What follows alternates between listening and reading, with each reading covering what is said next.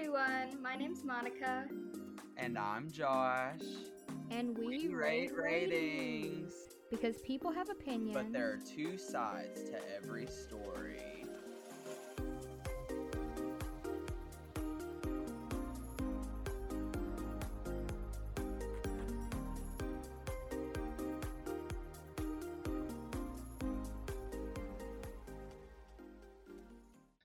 And we're back. Welcome back, everybody. Woo. To Re-Rate Ratings. Re-Rate Ratings. So how are you doing today, Monica? I'm doing all right. How are you doing? I'm okay. And let me tell you why, okay? We're going to go on a little, for your information, everybody, we're speaking to a music professor today, so I thought I'd go on a little music-themed rant. Ooh. I know, so goofy and nerdy of me, but I was on TikTok this morning. It always starts off like that. You have a good day, and then it's like, well, I was on TikTok this morning, and it's like, well, It's always a mixed bag. But for everybody who doesn't know, Lorde, singer of Royals, Green Light, all these other songs. She released a new single, I think last week. It's called Solar Power. Yeah.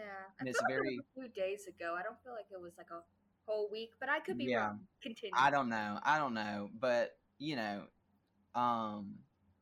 it's very beachy, very fun, very happy.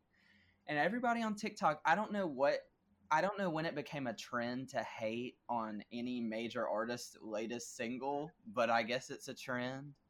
Now, here's the thing. It started with 21 Pilots and their new album, Scaled and Icy, which I'm going to be honest with you guys, it's not that good. So that one I can understand. I can understand the reviews on that one. But this one, I'm like, y'all, I hate to defend my New Zealand queen here, but like this song is really good. Like just because it's not a sad song does not mean it's not a good song. It's like fans jumped on ship for the Melodrama era, which is like her second album, her best album so far. And it's like, it's not sad anymore, not interested. And it's like artists evolve and they change and their music, their style, their sound changes. And also, I don't know why people don't like the song, because if you look up the song, the backing vocals have Clairo and Phoebe Bridgers on it. Yeah, I forgot about that. If you don't like this star-studded track, I'm just convinced you only like sad music. Right. And so I'm like, I don't know when it became a trend to hate on every artist's latest single. 21 Pilots, I understand. They also had this like really bad, misguided joke during the Black Lives Matter movement. Oh, yeah. That I can understand. Like 21 Pilots, the Tyler Joseph slander, I understand to a T. But the Lorde slander, it's like y'all are just making it a trend at this point. But I'll jump off my soapbox before it gets any more intense than that. But music themed rant aside. Yeah, I wonder because he's like, okay, I guess we can segue into we're talking to Kevin Woosley. I think it's Kevin Woosley. That's the first question I'm going to ask. How do you pronounce your last name? Yeah, because I always want to spell it Woosley, which I'm sure he's dealt with before. He's been there, done that. Listen, my name, it's a little bit too complicated for people in the South, so I understand. But, we're talking to Kevin today. And I wonder, since he's like a classical man, I feel like he plays piano. That's also going to be my first question is, what all do you play? Is there multiple instruments? What's your favorite instrument? But I wonder if he does listen to, like, pop music or if he's just, like, strict classical. No, that's a really good question because, like, there are, like, a lot of music, I guess, people. I don't want to just say professors because students as well, they're trained classically, but like you go onto their Spotify or their Apple Music and it's like, what is this? Like, I didn't know you listened to Charlie XCX or Metallica. Like, what's going on here?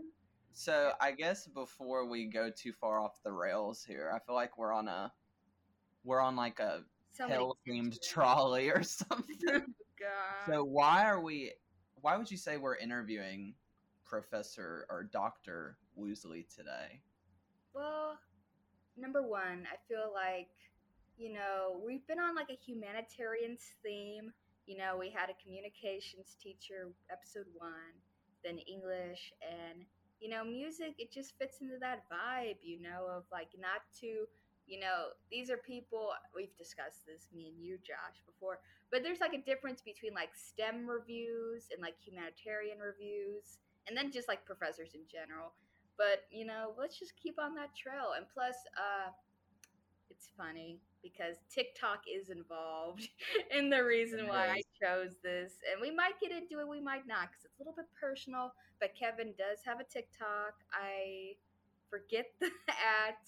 We will definitely ask him about it because I'm sure he'd be all right with that promo. It's just there's a deeper story behind why he has a TikTok. But, you know, we might get some personal info on him and how his life has changed recently.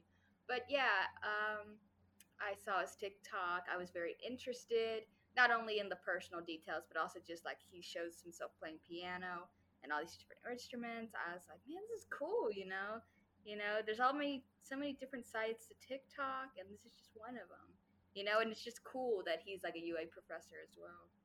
And I would say, too, with him being a fine arts professor, if you're not a music major, of course, Intro to Listening, which is one of the classes he teaches, that's always like a class where if you're, for example, a freshman, I feel like when you're a freshman, you're always trying to get your fine arts credit out of the way. It's like, what's the quickest way for me to get rid of this fine arts credit?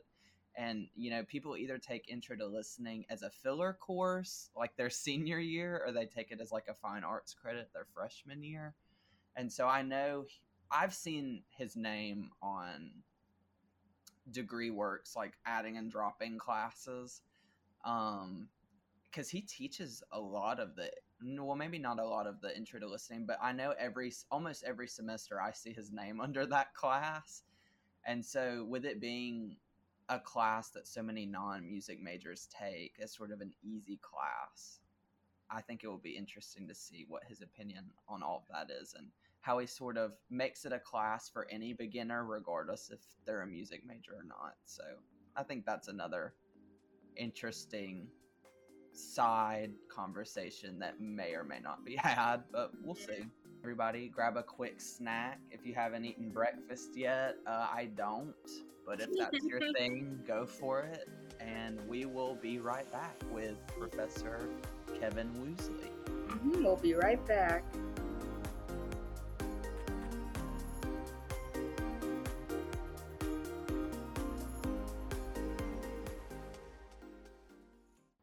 So we are here with Kevin Woosley. How are you doing today, Kevin? I'm good.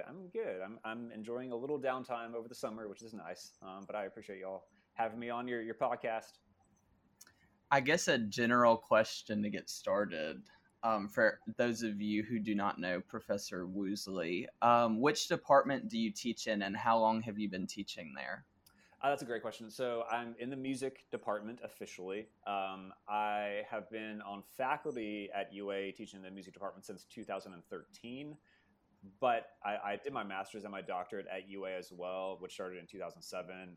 So with that came, you know, standard, like I was a graduate teaching assistant and I had a few classes I taught. So technically I've been teaching since about 2008 or so at UA, but officially as faculty since 13, which is a long time ago.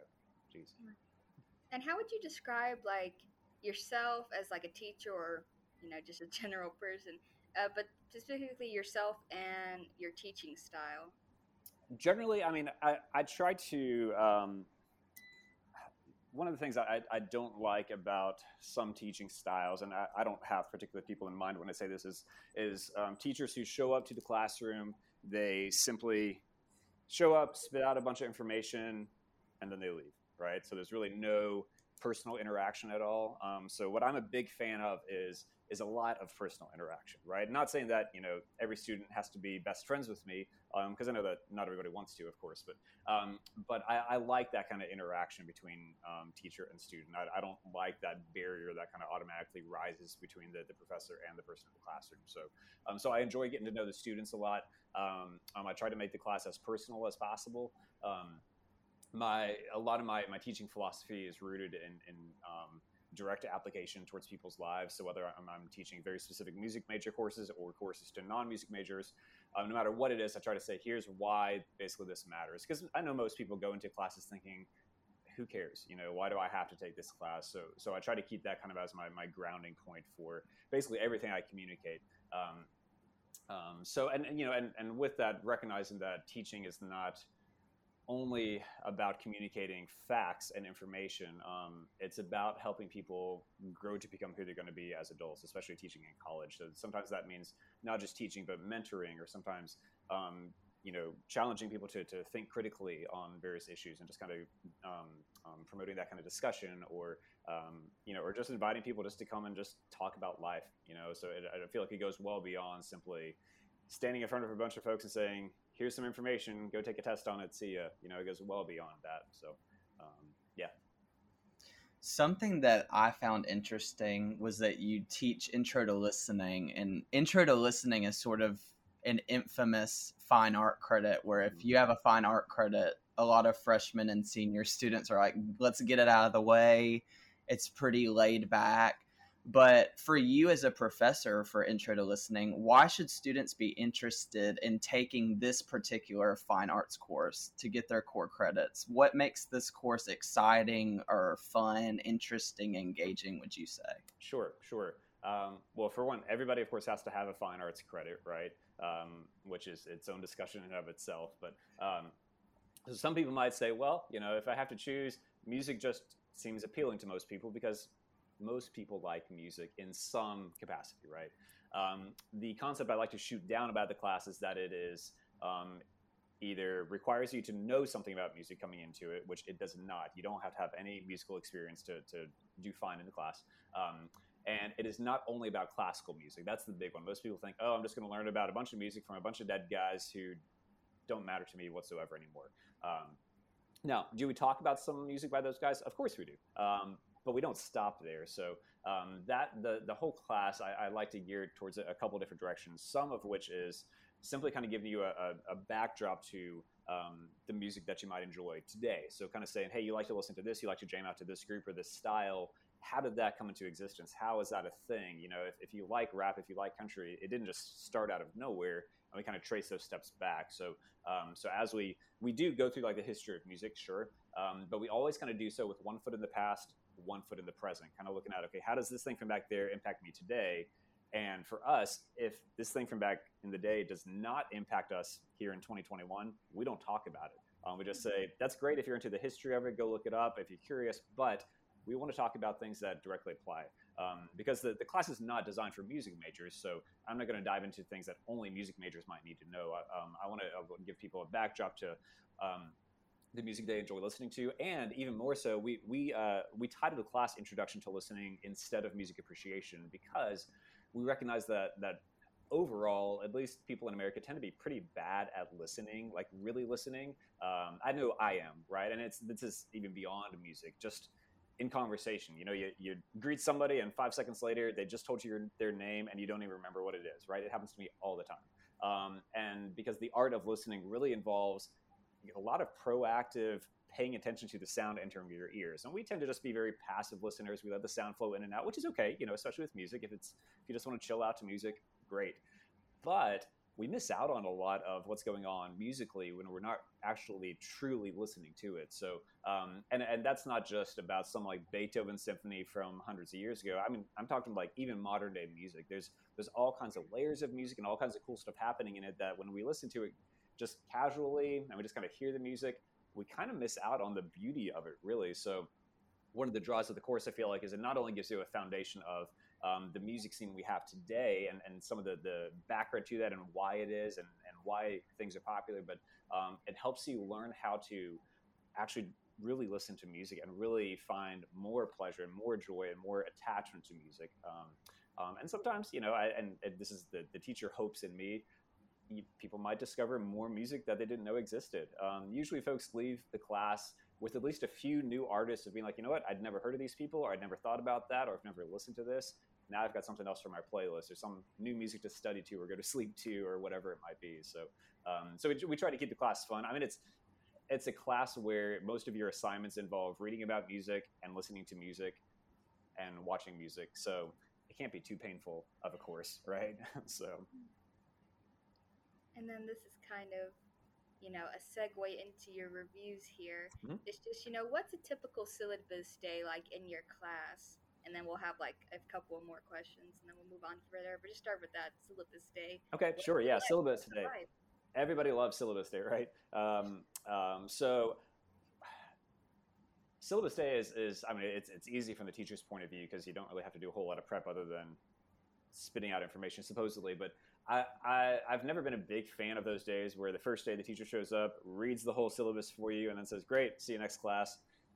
Because I mean, we are in college. I do expect most people can read at this point. So I usually go in saying, hey, you know, before next week, please read the syllabus, make sure it makes sense, and let me know if any questions. Because technically the syllabus is kind of the contract in the class between the student and the teacher. So just like any contract, you want to make sure both sides are in full agreement.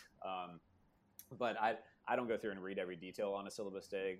So what I like to do, I like to you know, welcome everybody to the class, give everyone kind of a heads up of, here's what the class is going to be like, what basically expectations for the class, both what I'll be teaching, my expectations for them. We dive into some music stuff even on the first day. I like to talk some about the very first day, just briefly, because I like to keep the first day really short. I'll pull out a few examples of music and only play a few seconds of it. Just to help people realize how just a few notes of music can get all these feelings and ideas and thoughts and pictures in your mind triggered. You know, like for example, I'll play the first like couple notes of the Jaws theme, and people hear it and they immediately think about, oh, a shark and a movie and all these things, or the beginning of Harry Potter, or the opening notes of Sweet Home Alabama, and all the things that just those few notes can stir up inside of somebody to point out that, hey, music is a pretty powerful thing. So let's dive into why. Let's look at what's going on with this that's making it like that. So, you know, kind of giving a preview of some of the class, you know. Syllabus day, of course, we do cover some of the big syllabi items. You know, I want to make sure everybody knows exactly what the assignments are, where to find them, the logistics of setting anything up on like Blackboard or all those fun things that everybody enjoys. You know, just so they know exactly here are all the grades for the whole semester. I'm a very detailed person, so my whole semester is planned in advance. So the second you get your syllabus, every single assignment, every single class day, every single reading for the entire semester is there. But I try not to go over all of that in class because I also recognize that the first day can be really overwhelming. You know, you show up to every class and all the teachers are saying, here's everything you have to do. And that you just feel that weight on your shoulders quickly. So I'm usually like, here are the overall categories. When you're ready, look at the syllabus, and you can kind of process it in your own time, you know. So then I usually try to tell them a bit about myself. I put pictures of my family and my dogs up on the screen, just trying to again shatter that kind of immediate wall that pops up between teacher and student, and just to make it clear that I'm here for them. I want to know them. I'm cheering them on, and that I actually care about them as a student. I mean, Intro to Listening has like 400 people in it, so it's easy to feel like a number in the classroom and that's it. But I want them to know that it goes beyond that, and that they're welcome to reach out or seek advice or just come and talk or come drink coffee, because I always have too much of that, anything like that. So it's a pretty chill day. I try to get them out halfway through the class period if I can anyway, just for time to chat with students afterwards as well. So. And then again, before we get into our reviews here, I was just curious, this came up in our pre-recording, but what instruments do you play, and what's your fave? You know? What instruments do I play publicly? I mean, piano is my main thing by far. So I was trained. I started playing piano when I was 11. So play, you know, all kinds of stuff through that. Trained classically, of course, because that's how most things go in college. But I've played with a lot of jazz ensembles. I play at my church. You know, play pop stuff, rock stuff. Things like that. So piano is my main go-to. I love like improv on the piano and things like that. I can dabble around with drums. I played clarinet and saxophone a little in undergrad. I feel like a couple of months just because I took a class on it. I have a banjo. I can play like three things on that. So I mean, I can get around on some other instruments, but I'm not sure if anybody wants to hear me play anything other than the piano. I've got keyboards and synthesizers and the little melodical thing, which looks like a keyboard that you blow into. You know, it's like harmonica piano. So awkward things like that. But piano is definitely my go-to instrument. Well, all right, Josh, do you want to take it from here? Sure. Shifting into their reviews, one thing I wanted to point out is on your Rate My Professor page, there are 152 reviews over 11 years, which I think that's the most. Monica, have you seen any more than 152? Because I don't know if I have. I think the only person, because after you said that, I immediately had like a picture of a Douglas Klutz. He's a buddy of mine. Yeah, he's there was an article, I don't know where it came out a few years ago about his Rate My Professor things, and because it just explodes on there. I don't know what he does to his class, but he does criminology. Yeah. You know? Oh yeah, yeah. But I mean, just he's a very good teacher, and it's very good at what he does. So yeah. Yeah, so I think he's like literally the only one. It's funny how you guys are friends, and you both I think have the most like Rate My Professors from Alabama. And I think Doug might have some of the most out of like most professors on Rate My Professors in general, which is kind of crazy. So we have like a celebrity here at UA. I think it's also interesting, before we get off topic, is that you do have 152 reviews, but your overall score is an 4.8 out of 5, which is like, I don't know. 9.6 out of 10. Yeah. 96%. And then 100% would take you again. And there are there are poor reviews on here. Sure. So, and they would still take you again, I guess, 100%, which is very interesting. Maybe they just pushed the wrong button. I don't know. So we're going to start all the way back in 2010. Oh, wow. All right. Give me when I was, 2010. I was still technically in grad school when I was teaching those. So this will be fun. We've changed the course so much since then. Like, it's insane. All in good ways. Some of which are based off of reviews we've gotten, actually, just over years of seeing what works and what doesn't work. Well, actually, sorry, we keep segueing, but have you ever read your Rate My Professor before? I have on occasion. I don't like look at it constantly. A lot of my students at the School of Music, because we're like a family there, they often look at them for me, I guess, or not that I request that, but they just look at them and then point it out to me or tell me about them or anything like that. So I look at them on occasion just to make sure there's not something that's just blatantly wrong, I guess. Because I want people to, Rate My Professor isn't the most accurate thing, ever, but it can be useful, and I want people to get accurate information. So if there's anything, I've never discovered anything that somebody puts on there that's just completely wrong, but if they did, so I look at it on occasion, I suppose. All right, and now, Josh, you can take it away. No problem. Sorry. No, you're good. January 2010, this is Intro to Listening. Okay. 5 out of 5. It goes, Mr. Woosley's first name should be awesome, period. This class is great. It's not like music appreciation, trumpets, Mozart, blah, blah, blah. It's actually very interesting. Not to mention it is a very easy class. I made it to most of the classes, 8 a.m. Yeah.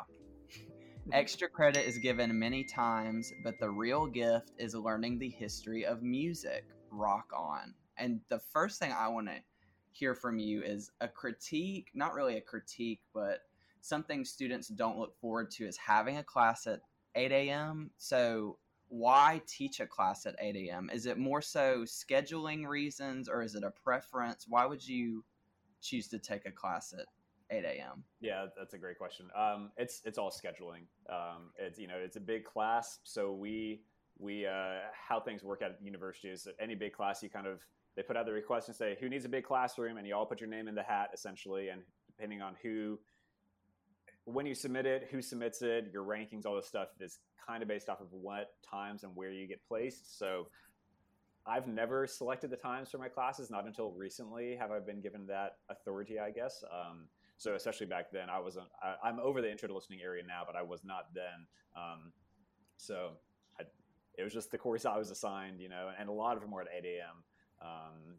Which meant from the teacher point of view, I had to think, okay, I got to be a little extra, I guess, a little overly excited, not to the point of being annoying for anybody who's not a morning person, but just it's 8 a.m., a lot of people are going to be exhausted. So it's like, how can I keep folks engaged, at that time of the morning? I love the morning, so it was fine for me. But we don't schedule too many classes at 8 a.m. anymore, just because I know that college students don't love that because college life happens so late in the day. So I'd rather them be fresh when they come to the classroom. But you got to work with what you got.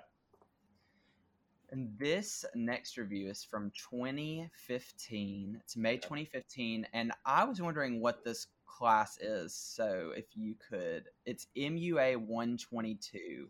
Okay, sure. That is one of our we call them class piano here at the university. So it's a music major course. It's a lot smaller, only 16 people in those classes. Each music major or most music majors are required to learn how to play piano before they graduate. So that's, aside from Intro to Listening, that's kind of my other main area that I'm over, is teaching all the non-piano music majors how to play piano. So that there's 4 levels of that class, and MUA 122 is the second level. So that would generally be second semester freshman year for most of the people in that class. This is a 5 out of 5. It goes, Dr. Woosley is the best teacher at the University of Alabama, in my opinion. He is fun and makes class worth it. He will always help with anything you need, whether it's a question about class, a ride across campus, or a talk about your life. He is the best, and if you have the chance to take his class, do it, in all caps. And a question I wanted to ask, because I thought the last portion of the review was very interesting. How dependable would you say you are as a professor in terms of accommodating your students? Because they mention answering questions about the course, which I feel like is expected with professors you take, but rides across campus, talking about your life, like personal experiences. This review, in a way, makes it seem like you're a very giving professor, even beyond what most would consider to be in a professor. How dependable would you say you are with students? It's weird to have to talk about that, actually. I mean, I would say quite dependable, I guess. I don't know. I don't want that to come across as like stuck up about it or anything. But I mean, I feel like my role at the university is, both to teach them to become better students and people and musicians and whatnot. But it's just to help them in life and help them. I mean, college is tough, and then sometimes other terrible things happen while you're in school, and that just makes it even worse. And so, I mean, a lot of them are away from home, so they don't really have that kind of community, if that community existed for them at home. And so, I want to try to be there for the students. Not saying that I'm trying to be their parent, but, I'm happy to kind of substitute for some of those responsibilities or roles as best as I can. So I try to kind of have an open door policy as much as possible, that it's like, hey, if you just need to come and talk, and especially because, with my position, I can really serve as a pretty good, neutral party for a lot of things. So it's like, if you have an issue going on at home or in your studio with all of your other musicians of this type, that doesn't affect me directly, I can kind of be that in between that's not, going to seemingly automatically take a side or something. So that helps too. But I also, to kind of tie it all together, I think when students can really get to know their teachers, when they know that the teachers are there for them, are cheering them on, are willing to help in any way they possibly can, just to kind of help them get through this stage of life, I actually think it helps the students do better in the classes too. It gives them some added motivation to pay attention, to say, whether I'm real interested in the topic or not, I'm interested in the teacher, so I'm going to put a little extra effort in just because of who's teaching it. Not saying that's why I'm nice to people. It's just so that they'll reciprocate in the classroom. But it does help. I know for me, when I had teachers that just seemed like they were out to destroy my life, it killed my motivation to learn in the class. Aside from just being terrified of the teacher, which doesn't seem healthy at all. So. Yeah, so I want students to be able to depend on me for things. If they need help, I want them to feel comfortable with, swinging by the office. I keep, my office is fairly large because I have to have 2 huge pianos in there. So I keep a bunch of coffee and stuff in there and lots of chairs. So, students know that it's kind of a safe space to come to no matter what you're going through. Most likely whatever they're going through won't surprise me. So if they need to come and talk about life, talk about coffee, or cry for a while, or just hide in a corner away from the stress of everything, that's fine. So it's always there, always available to them. And on the topic of transportation, as the review mentions, accommodating for transportation, I know a portion of Intro to Listening has to do with concert attendance, at least from what we could read from the reviews. How did the requirement of attending concerts change during the pandemic? And how will that look any different this fall as it did in the spring or last fall with COVID? Yeah, that's a fantastic question. Once we went on lockdown, we never officially totally went on lockdown, but once things went down, March 2020, we didn't have in-person live concerts anymore at all. So for like our ensembles didn't perform live concerts, nothing like that. So basically we shifted that assignment. Since that time, we haven't shifted it back yet to all online concerts. So we tracked down basically pre-recorded really good concerts from top-notch orchestras and ensembles. And we have a list of about 20 or 25 concerts that the students can actually choose from, ranging from like orchestral stuff playing Beethoven or orchestras playing movie music or watching Hamilton the musical or watching an old opera or all kinds of stuff. And we picked from like big name companies and music groups have purposely recorded these things and put them up on YouTube and stuff. So the students don't have to pay for any of it. So they're high quality, they're done by good musicians. So we basically had the students watch those concerts and then complete their assignment and concert reports, basically as if they were sitting there in the audience. So, and it worked okay. I mean, you can't beat like being in a concert live. Like there's something about like seeing it all go down right around you. And I mean, sometimes literally feeling the music, like there's no matching that through YouTube and your earbuds or AirPods or anything. But if all goes well, we should be back to in-person concerts this fall. So at least that's the plan. You know, when UA said that everything's kind of in-person classes are back, that also means our ensembles are back, which as far as we know means concerts can be back and therefore an audience. Now, could that change by the time August rolls around? Of course, you know, we're kind of on standby, but we've got a plan that can handle in-person. We've got a plan that can handle online at the moment. And I know it's probably more convenient for students just to watch it online, but I can guarantee that most of them will enjoy the process more if they go live. Plus, it's free. Most people haven't ever been in our concert hall in the School of Music. It's fancy. It holds 1,000 people. It's got this multi-million-dollar organ in the background that's 3 stories tall. It's just a cool building to go into. So, I don't know. It's a cheap date, too, if somebody needs something like that. So, it's great. You know, feel a little high class for the night. So. And now we are going to August of 2015. This is an intro to listening. And this is a 3.5 out of 5. It says, Dr. Woosley was probably the coolest professor I had this year. I was told by friends that intro to listening, it was an easy A and that you never had to go to class. Woosley is young and smart and doesn't want people to skip his class. Therefore, he gives pop quizzes some classes. So if you're not there, sucks to suck. There are a ton of projects, but I got an A. And so we asked an earlier professor a similar question, but are you flattered when you're seen as like an easy professor, or does the connotation of it kind of upset you? It does not upset me, though I feel like there's a part of me that every time I read that, I make everything slightly harder. I don't think I actually do, but no, I mean, I'm fine with the class being deemed an easy class. You know, I don't, it's a, you know, it's not a class that's a class required for specific degrees, right? So it's the blanket class that everybody kind of has to take. So because of that, it should not be something that consumes somebody's life more than the classes in their specific area. You know, if you're a chemistry major, you shouldn't be spending more time on intro to listening than on organic chem, you know. So I don't want it to take a lot of time for each people or each person's week. So it should take some time, sure. But I'd rather the class be on the easy side and something they can enjoy than being an overly stressful class just from the workload. Because it doesn't need that much for workload. You know, I can assign a lot of extra stuff, but I mean, for listening, if you do too much listening, you're going to start to zone out and it's not going to be productive anymore. So I'd rather be on the easier side, be more of a chill class that they can actually maybe relax to. And if anything, that gives people a better insight into kind of how a lot of music is anyway. You know, it's not really designed to be this big stressful thing, you know? So, cause we'd love, I mean, not that this is the goal, but we'd love when people finish the class to say, you know what, maybe I'll, go check out more concerts in the future, or go check out more of this music in the future, you know, that'd be awesome, you know? So, so we want the class to be kind of on the relaxed side. So I'm fine with people saying it's an easy class. It doesn't hurt my feelings whatsoever. And moving on to February 2016, this is another intro to listening review, 5 out of 5. Great teacher, great guy, truly cares for his students, offers his time even on things not pertaining to the subject. Oh yeah, comma, and the man can shred on the keys of a piano.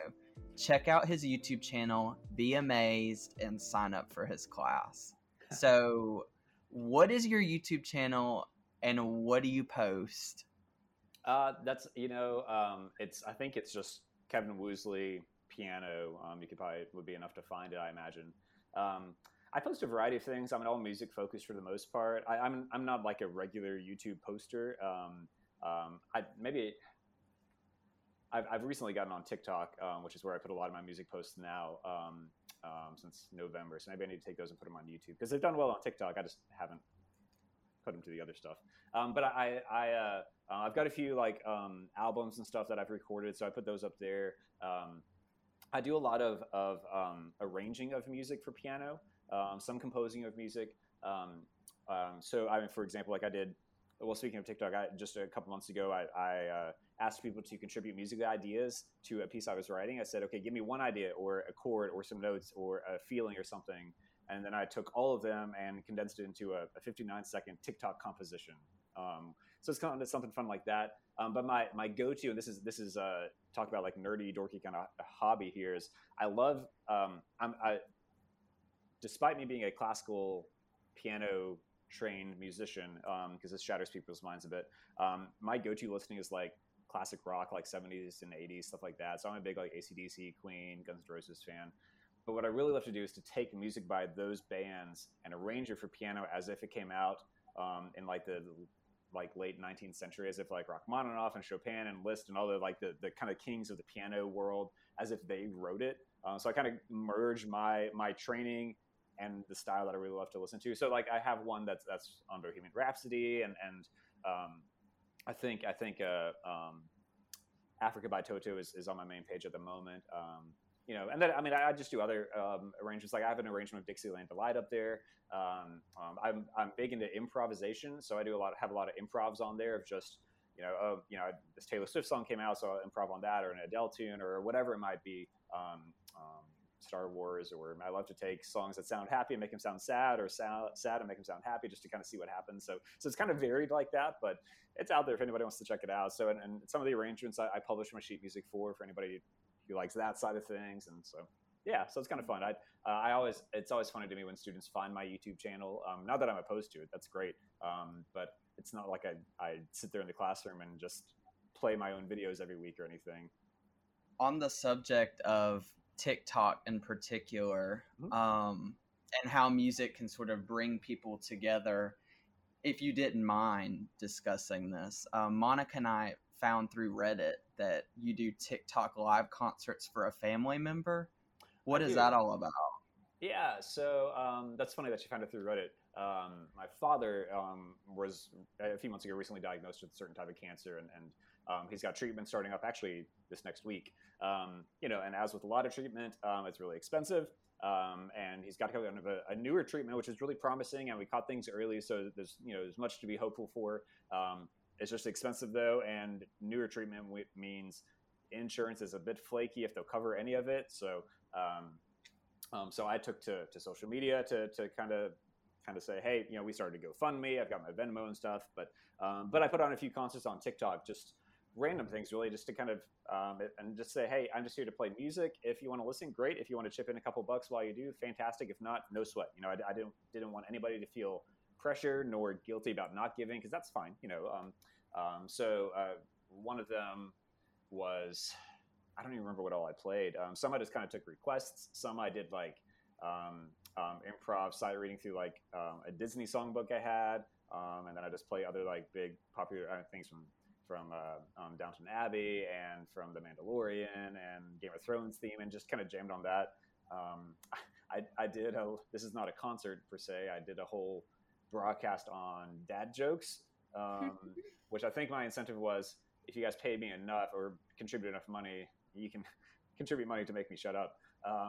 That didn't work as well as I wished it had, but and it's actually gone well. We just hit our goal last night actually, which is exciting. So yeah, it's kind of fun. I've got enough followers on there that I was like, some people might feel led to contribute some. So So it's kind of fun, nonetheless. But it's a fun fun platform. One of my music students talked me into joining. As we're kind of wrapping up here, I think most of the ones we just read were pleasant, but these are just a couple of reviews to kind of show and commend how caring you are with some of your students. These are kind of some reviews that solidify your good character in a way. So these are kind of just rapid fire. This is from December of 2017. These are both Intro to Listening, by the way. These are both 5 out of 5s. So the first one says, I've never met a teacher that I relate to more than him. He is a good guy and very kind, very helpful, and offers free coffee, tea, hot chocolate to his students. He teaches a very easy and laid-back class. And then the next one is from June of 2018. And it says, Dr. W is super caring about his students. At the end of the 4-week summer mini semester, he sent us a very inspirational email and ended it with, I know your class was only for 4 short weeks, but I love each one of you and I'm here for you from now on forward. And kind of just, we were wondering, is all this true? Because we want to be signed up immediately. Like, it's kind of, I'm not going to say a rarity. Well, it is kind of a rarity to have a teacher so caring and kind of charismatic as you. How does it make you feel kind of hearing this good report from your students? Does it kind of, because, you can just teach a class, I imagine, and not really think about, or at least some professors might not think about, the impact it has on their students, but to kind of hear these positive stories and feedback from, people that have personally taken your class and have said all this, does it just kind of put everything into perspective, like, wow, I really did make somebody's, semester or day or what have you. Seeing reviews like that, I mean, they, of course, they make me feel good as a professor. And I mean, it's nice for me to kind of get confirmation that, that the students have caught that vibe for me, I guess, because I want them to. Because I want to be a professor that cares about the students, and my whole teaching philosophy and it's kind of modeled through a lot of my faith and stuff like that, and that's really I want the students to know that they're loved, because it's I mean, again, life can be hard sometimes, and sometimes you just need to walk it through with people, and it's. We have, 40,000 students at UA, something about, or coming up on that. It's a massive school, but you can, walk the halls every day and feel completely isolated and alone, obviously, especially in non-pandemic times. But, so I want students to know that somebody, on the campus does care for them, and it's like, and sure, I don't know all of my students incredibly well, as if they were my best friend, just because there's a lot of them, but that doesn't change my ability to show them love and to reach out and to just to cheer them on, and to kind of come alongside them and just to say, hey, look, you've got a support team here, use it, I mean, yeah, I'm fine with students leaving with that thing, because I think back to the teachers I had in college, and sure, I remember a lot of what they taught, and some I apply without even knowing that it's things they taught, but it's really easy to remember what they were like, and how they interacted with me and others in the class, and how they responded or didn't respond to things, and sometimes that's what helps the students grow to be who they're going to be, because college often goes beyond just the material you're learning. Like, this is a time that you're really kind of growing into the person you're going to be as an adult, and I feel like professors have a great opportunity to influence people in the positive for that, or the negative technically, but I it's easy for a student to leave the room and say, I want to be more like that, or I definitely do not ever want to be like that teacher, and I would rather veer on the the good model side of that. I want every student that walks into the classroom to know that they're loved, they're cared for, that I am not out to destroy their life, and that I'm here for them and cheering them on, and they're part of the family, and they can reach out and embrace that, or they don't have to. It's totally up to them, whatever they're comfortable with. But yeah. And finalizing the reviews, this one's from November 2020, 3 out of 5 Intro to Listening. It goes, Kevin Woosley is a good teacher, but I would take someone else if you were just taking this class for a fine arts credit. There are tests once a week, which are easy because the answers are in the book. The lectures are once a week too, and sometimes over an hour long. The lecture responses are also sometimes confusing. Other professors are easier. And we had this conversation briefly earlier, but I mean, what is easier than getting an A in the class? I think it goes back to the connection between having an easy or hard class in comparison to the level of work that you do in a class, sort of the expectation not matching the reality. Would you say that's the same case for this review as it was a previous one? I would think so, yeah. And I mean, it's you know, it's really hard for a student to genuinely say, take this other professor because they're easier, if that student hasn't actually taken the class with that other professor. Because then they're just getting this info from one of their friends. And, you know, different people click with different subject matters faster, so their friend might not have to put in as much work. And that's, you know, what's funny is every class has the same amount of tests, the same amount of lecture lengths, the same amount of lecture responses. Like they're identical in terms of the assignment load. So, you know, it's not like I technically assigned more work than any other professor. You know, every professor designs their lectures differently and communicates them different. And sometimes that doesn't click with people as well, and that's fine. But yeah, I mean, it comes down to the, how do you define an easy class? And then how can you define that for a class you've never actually even taken or a teacher you've never taken? So it's all just, you know, opinion from other students. And that's, you know, sometimes that's legit and sometimes it's just not. And so I'll take it away with the next one. It's April 2012, and this is, again, I believe, Intro to Listening. And it is a 1 out of 5. So this is like our first negative one we're tackling here. It says, he makes difficult assessments due each week, and you can't find the answers in the book. You have to watch self-made videos of him speaking. What's the point of going to class? The midterm's pretty difficult. He sends out obnoxious, lengthy emails every week. I know people I know with other teachers have had a much more pleasant music one intro to listening experience, basically. And not to come to the conclusions or like make assumptions or anything, but when you read negative reviews like this one, do you think that students might be projecting their expectations of what like an easy class should be into? You know, like they just, again, they expect Intro to Listening to be easy. So it's like when there's actual work put into it, it's almost like I was robbed of like my easy A. Right. So it's not, again, a reflection on you so much as that them and their expectations, I guess. Sure. And yeah, I agree totally. It's some folks, when they hear easy class, they think literally I signed up for it, I'll get an A. That's all I have to do. I don't really know where that mindset comes from because that doesn't make any sense whatsoever. Even today, it's not a hard class. It's a 100 level intro, generally freshman course. Like it's not supposed to be like Cal 3, you know, or anything advanced like that. So as long as you do the work, you should be fine. Yeah, back in 2012, I remember that actually, and I've changed so much since then, thankfully. We made little videos to go along with the weekly readings, basically, that kind of flushed out some of the things from the chapter that it was about. Because at that point, we might have only been meeting once a week. I can't remember if we were still meeting 3 times a week or not. It was just they needed, you know, some of the things in the book at that time, which we don't use that book anymore. But some of the things in the book were just complicated. And, you know, you only get so much time in the classroom. So instead of just flying through super fast in the classroom, we gave them those additional videos to watch, which not all the students were sold on.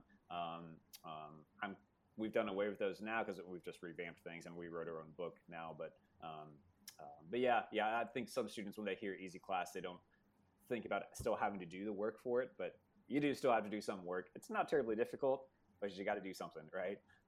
So going into the interview questions now, why do you believe you're such a popular professor? And kind of a caveat to this, you've been teaching for just over a decade. How do you believe you've maintained such positive reviews over the years? What about your teaching has stayed the same and what has changed? And do you think that's had any effect on this? That's a good question. Yeah, I mean, so, one of the, you know, just not to recap everything, but, you know, having students know that the teacher cares about them helps a lot. you know, so that I feel like goes a long way in terms of like positive reviews. And I mean, it also helps me that if I can be in the mindset of caring about the students, I'm always trying to design things in my class that works for them, not just saying, here's info, here's how I do it, deal with it. It's just saying, you know, can I rework this differently, things like that. So basically over the last 10 years, and every year we do this, we revisit the classes, we revisit the structure, the assignments, and we think, is this still working? Do we need to update things? Should we completely do away with something? Should we not?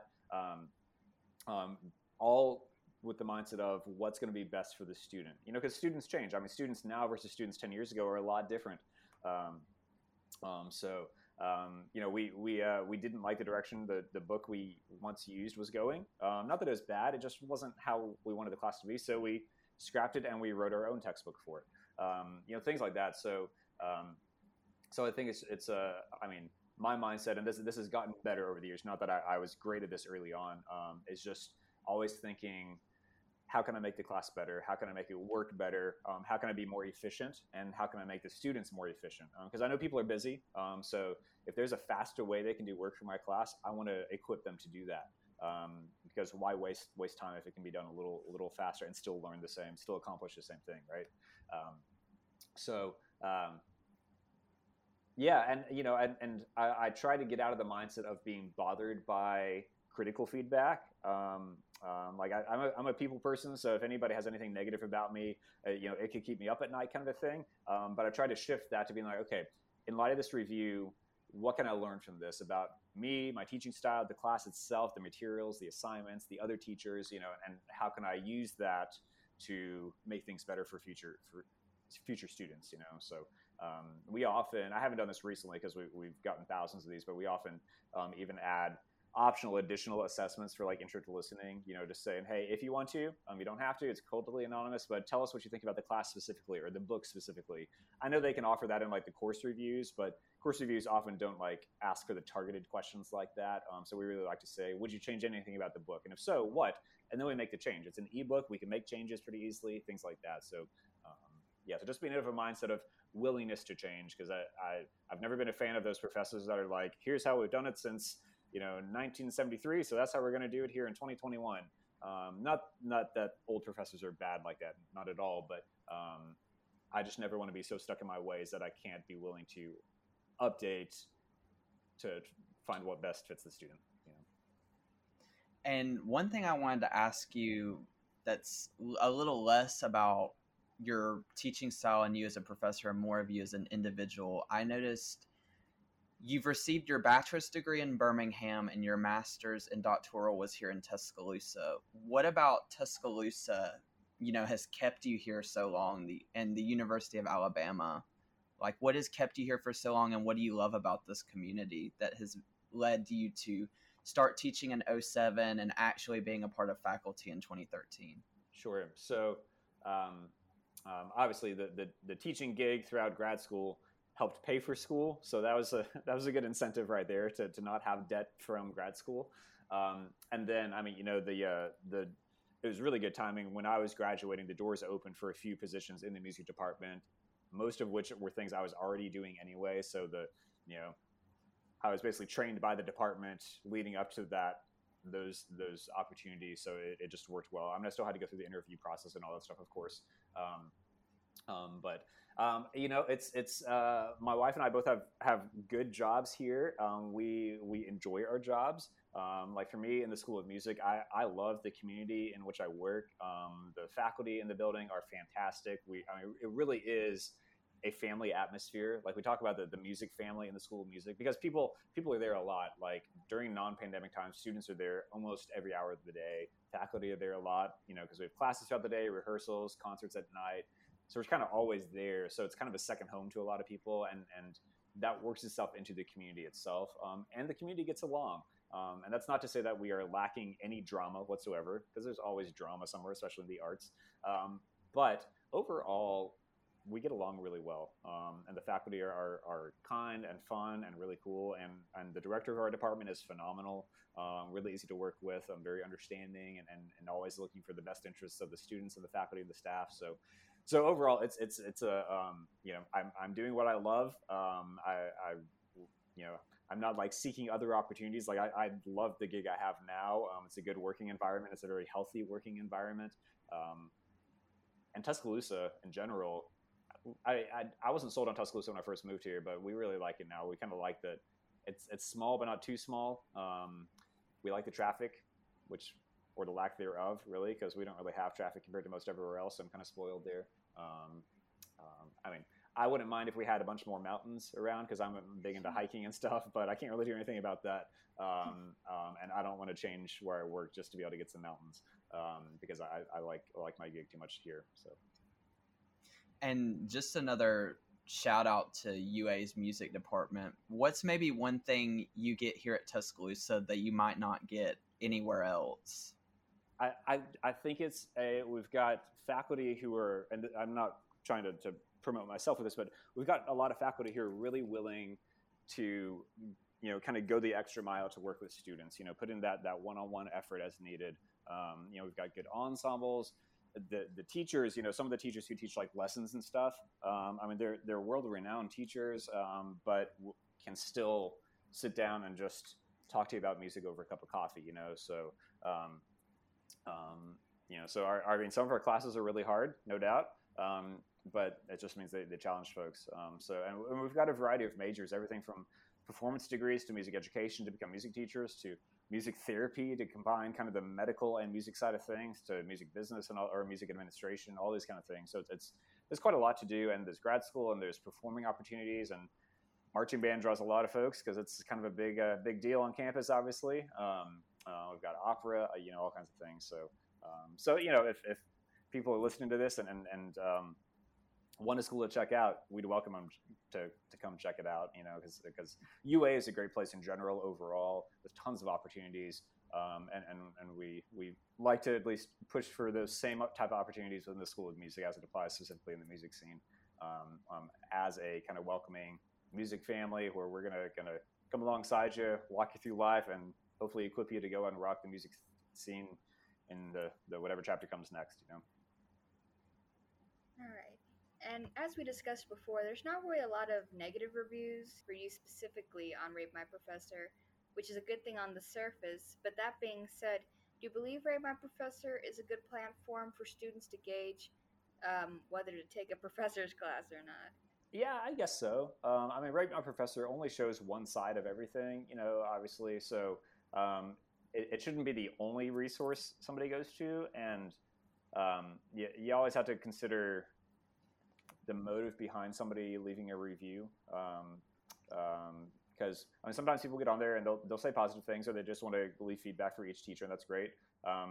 Sometimes people feel like, I mean, they didn't do work in a class and they got a bad grade, so they want to go and complain about it. Rate My Professor is a great place for that.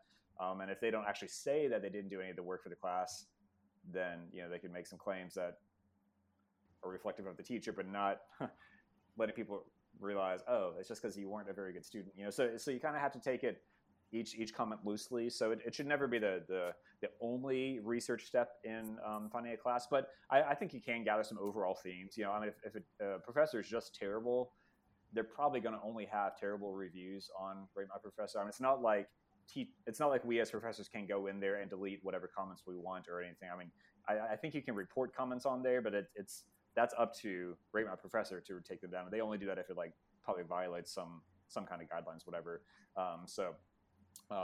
So yeah, I mean, in terms of the overall feel of a class or of a teacher, I think it reflects it well. SOIs for me I feel like give a little more feedback about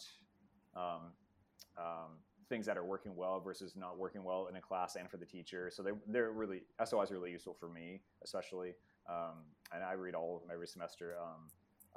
I don't know how much access students have to all of that kind of information. So, but yeah, Rate My Professor can say some, word of mouth tells a lot as well. And sometimes you just have to take a chance and jump into a professor because it's the best time for your schedule and hope for the best, you know. And sort of caveat to that, we mentioned in the few negative reviews often, you know, with student expectations, they may make a class seem like it's not as good as it actually is. Like an example we had earlier having to do with the workload. like the class could be very easy to succeed in if you put in the work, but through the gaze of the student, particularly with what they're writing, it might not come across that way. Do you think in any way that's fair or unfair when professors can't speak from their own experience and their own angle when it's only students talking? Or do you feel, you know, this is a student-run conversation, let them speak on it since it's their platform to do so? Yeah, I mean, I think it's fair, sure, because in my mind, it's really no different from students just talking on the quad, you know, to each other. You know, it's not like I'm there for those conversations to put my 2 cents worth in. So I think it's fair. You know, again, as long as people don't take that as the only and final word on the topic, you know, so you kind of keep an open mind on it, then totally. It's no different from just having a conversation with somebody who's sitting next to you, you know, on the bus. So. And wrapping things up here, are you looking forward to the fall with fewer restrictions due to COVID? And how will your class look any differently versus the spring, which we sort of talked about that with concert attendance, but anything else of the sort? Yeah, I mean, I'm excited about fewer restrictions, as long as, you know, we can get to that point safely, right? Which, I mean, it's kind of a vaccination rate thing, which in and of itself is a big debate topic, especially here in Alabama. I think most people in the School of Music have been vaccinated, which is nice. I'm not a huge fan of online teaching. I know it can be convenient in some circumstances, sure, and I'm okay with that, but I like the in-person, in-class aspect of everything about teaching. You know, I feel like students actually learn better there. You know, some people say that you'll get more distracted in the classroom, but everybody gets distracted when on a Zoom class, you know, because you're at home or you're in your bed or you've got your phone, whatever. So, yeah, having that personal kind of interaction again, and that's really good preparation for the rest of life anyway. A lot of meetings, you know, happen live and things like that. And I think it's just healthy for students to be around people like that. So yeah, that aspect I'm looking forward to getting to know students more. Concerts, of course, yeah, like we mentioned, we as faculty have not been allowed to have anybody in our office since COVID began. That was supposed to kind of be our little bubble where we could close the door, take our mask off and stuff like that. Nobody else could come in there ever, which for me is tough because students usually hang out in my office all the time and, like you've read, drink coffee and hot chocolate and make tea or just talk live or do theory homework, whatever. So I'm hoping with all the restriction lifts and stuff that will be one of the things that can be lifted. I mean, my office is huge, so I mean, I can sit in my office and be 15 feet away from a student there if I need to be, you know, but I mean, I've been vaccinated and I think most of the students have. So yeah, I'm looking forward to it just in order to be able to have more people around, to be able to get to know people better and stuff like that. Yeah, I mean, that kind of wraps it up for today. Do you just have anything you want to add or something you think we missed with talking to you today?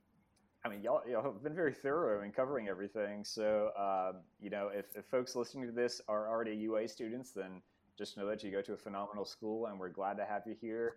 We welcome you an Intro to Listening anytime you want to, but choose whatever fine arts class best fits your interests. And, you know, and just know that there are teachers out there that care about you and are cheering you on. Not all of them. Some will come across a little differently, but there are ones that do, and search for them. And and just know that there's people that are here to help you get through college, because college can be tough, life can be tough, but you don't have to do it alone. And it's a lot more fun to do with other people involved. So real proud of that. And in case of the listeners who may be rushing on their phones, opening up the TikTok app as this episode ends, what is your TikTok handle? Shout it out. Sure. It's Kevin Woosley Piano. So Kevin, as you spell it, then Woosley is Woosley, and then piano all strung together. So check it out. It's pretty nerdy. Embrace it. Yeah. Well, this has been a great conversation, and Monica and I have really appreciated it. Yeah, well, Josh, Monica, thanks for having me on the show. I really appreciate it. No problem at all. Have a good day. Bye. Have a good rest of your Sunday. All right. Thanks, y'all, too.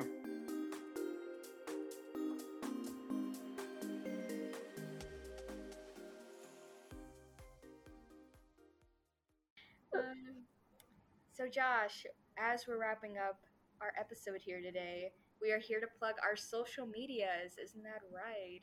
We are in fact here to plug our social medias. Again, we hope everybody enjoyed this episode with Dr. Kevin Woosley. It was definitely a lot of fun.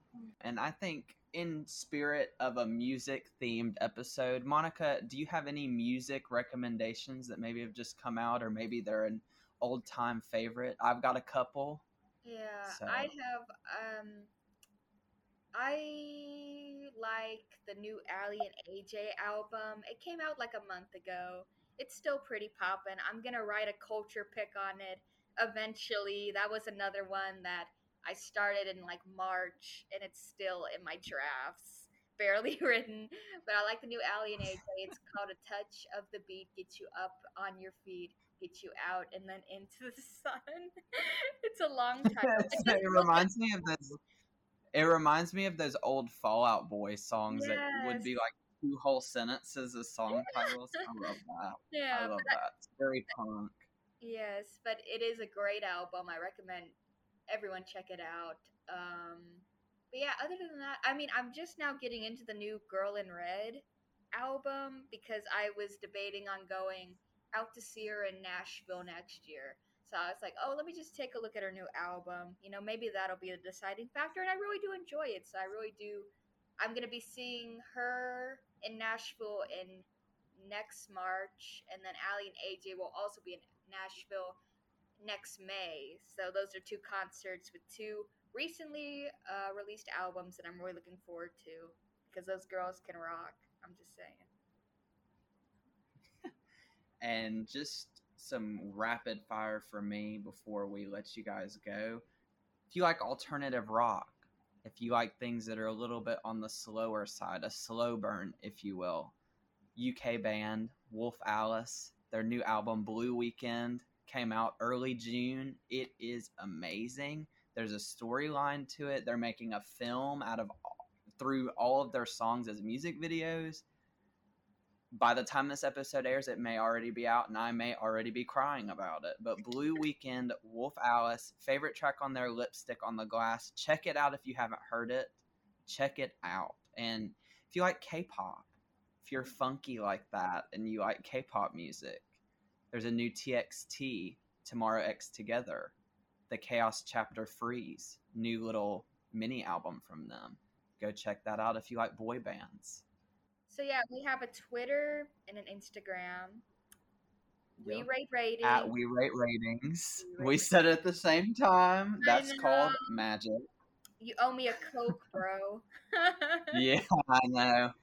I was going to say Throwback Thursday to that, but it's Tuesday when we're recording. So that would be lame. But it's at We Rate Ratings, whichever platform you prefer.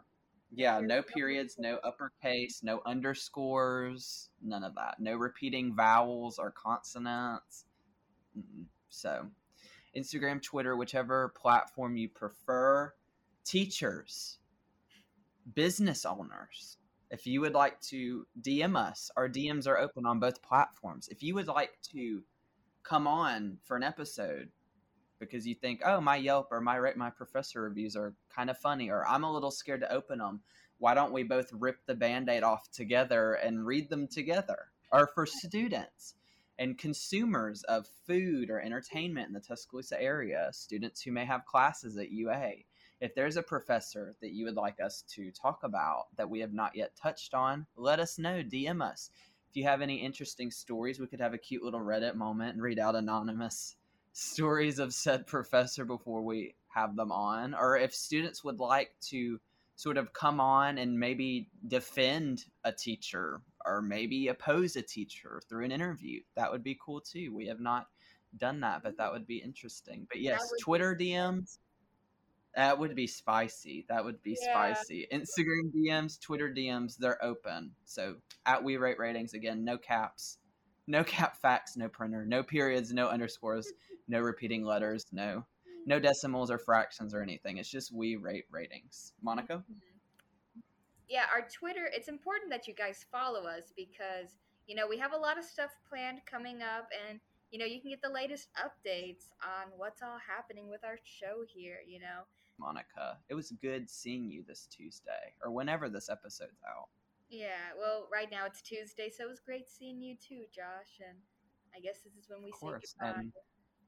Yeah, this is when we sashay away our like Project Runway. You're either in or you're out, and we're, we gotta go. We got things to do, and I'm sure you all do. So have a great time commuting if that's what you're doing, getting some chores done, studying, whatever you might be doing. And we will see you all in the next episode. Yeah, we'll see you next time. Bye, guys.